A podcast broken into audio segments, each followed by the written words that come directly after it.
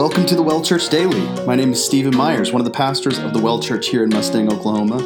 This week we are looking at the events of Passion Week or Holy Week as a way to reflect on Christ's sacrificial death and glorious resurrection in hopes that this sort of reflection and this sort of devotion would prepare us to worship the risen King. So today is Wednesday, 2 days before the most significant weekend in the history of the world, 2 days before Jesus' arrest, his conviction, and death. And what happens on Wednesday a couple thousand years ago, according to the Gospels, is significant for us to consider. So I want to look at Matthew chapter 26, verses 6 through 16. A flask of very expensive ointment, and she poured it on his head as he reclined at table. And when the disciples saw it, they were indignant, saying, "Why this waste? For this could have been sold for a large sum and given to the poor." But Jesus, aware of this, said to them, "Why do you trouble this woman? For she has done a beautiful thing to me. For you always have the poor with you, but you will not always have me. In pouring this ointment on my body, she has done it to prepare me for burial. Truly I say to you, wherever this gospel is proclaimed in the whole world, what she has done will also be told in memory of her." Then one of the 12, whose name was Judas Iscariot, went to the chief priests and said, "What will you give me if I deliver him over to you?" And they paid him 30 pieces of silver. And from that moment, he sought an opportunity to betray him. So in this passage, Jesus is in Bethany at the house of Simon the leper, and something out of the ordinary takes place.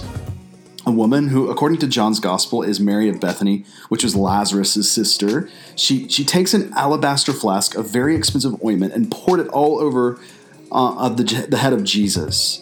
Now, this wasn't like our vegetable oil or something that we can buy at the grocery store for a few bucks. This was precious oil. This would have been like popping open a bottle of wine that was worth thousands of dollars, right? It's not something you want to waste. So that's why everybody reacted the way they did.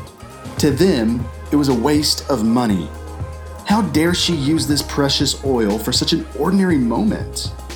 But Mary didn't consider this an ordinary moment. So Jesus corrected everyone by saying what she did was actually beautiful. It wasn't a waste. And everyone reclining with Jesus was actually, they were fake mad about how the poor have been robbed of money. They were saying, "Oh, this could have been used for the poor." There was just fake outrage, when in reality, their indignation revealed their hearts about what they desired the most. And so Jesus brings this to center stage. He says, "You always have the poor, but you do not always have me." And he goes on to say that she has done this to prepare him for burial. So Jesus is making a significant point. If you truly cared about the poor, you would have been serving the poor regularly before this event, and you will have opportunities after this to continue to serve them.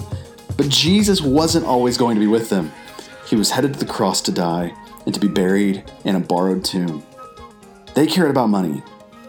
Jesus cared about their hearts, and Mary cared about her Savior.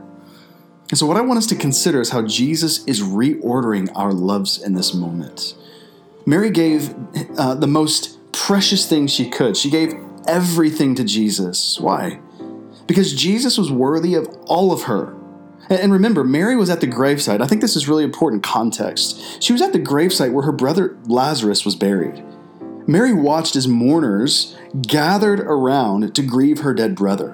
Mary remembers being both frustrated with Jesus because she thought that he could have kept him alive, and also moved by Jesus in that moment because he wept over her brother, feeling the sting of death. But what she remembered most were the words that Jesus spoke to her buried brother: "Lazarus, come out." And he did. Imagine what that must have been like. Tears of sorrow turning into tears of joy mingled with terror. Who was this Jesus that makes a dead man live? Well, Jesus says of himself, "I am the resurrection and the life. Whoever believes in me, though he die, yet shall he live." And when Mary poured out her life savings on the head of Jesus later, in this moment that we've read about, she was saying, "I believe in you. You are more precious to me than any amount of money or oil. And because I believe in you, I will live forevermore. You are the resurrection and the life." But what happens next stands in stark contrast to Mary's response. Judas sold Jesus out for 30 pieces of silver. In today's money, that's about $600, something like that. So not only did Judas sell Jesus out, but he sold him out for what I would think is way under the asking price. I think he got played by the chief priests. I'll never forget this lyric from a band called King's Kaleidoscope. Now, the song entitled "What Have We Done?" In that song, he sings, "Judas sold you for 30. I would have sold you for less." And here's why I think that lyric is so ingrained in my mind and in my heart. We tend to look at Judas and think, I would have never done that.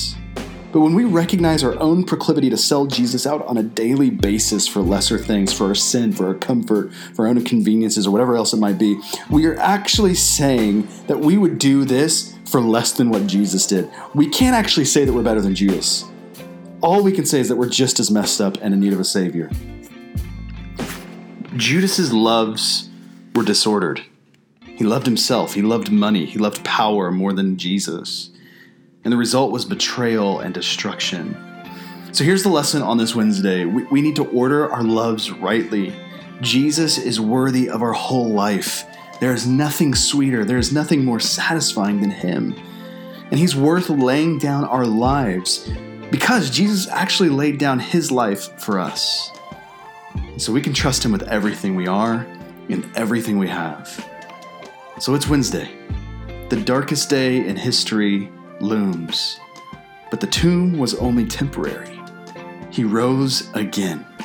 And because he is risen, the loss of everything else is worth the gain of our glorified Christ. So this week, friends, I invite you to examine your own heart. What sits on the throne of your heart? Would you be willing to sell Jesus out to keep it there? Or is Jesus worth everything for you? May God help us reorder our loves, and may we, like Mary, give him our very lives, because he is worthy. Let's pray. God, would you help us to reorder our loves? Would you help us to be like Mary, who spared no expense at honoring and blessing and worshiping Jesus?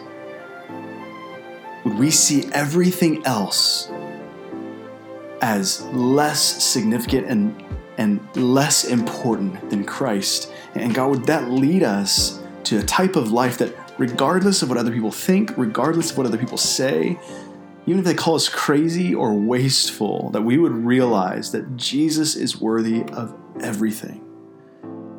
And would you help us to recognize our own proclivities to sell Jesus out?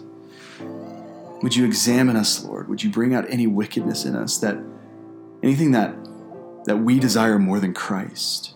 And as we look to Friday and then beyond the hill of Golgotha to Easter, would you prepare us to worship our risen Lord? It's in Christ's name. Amen.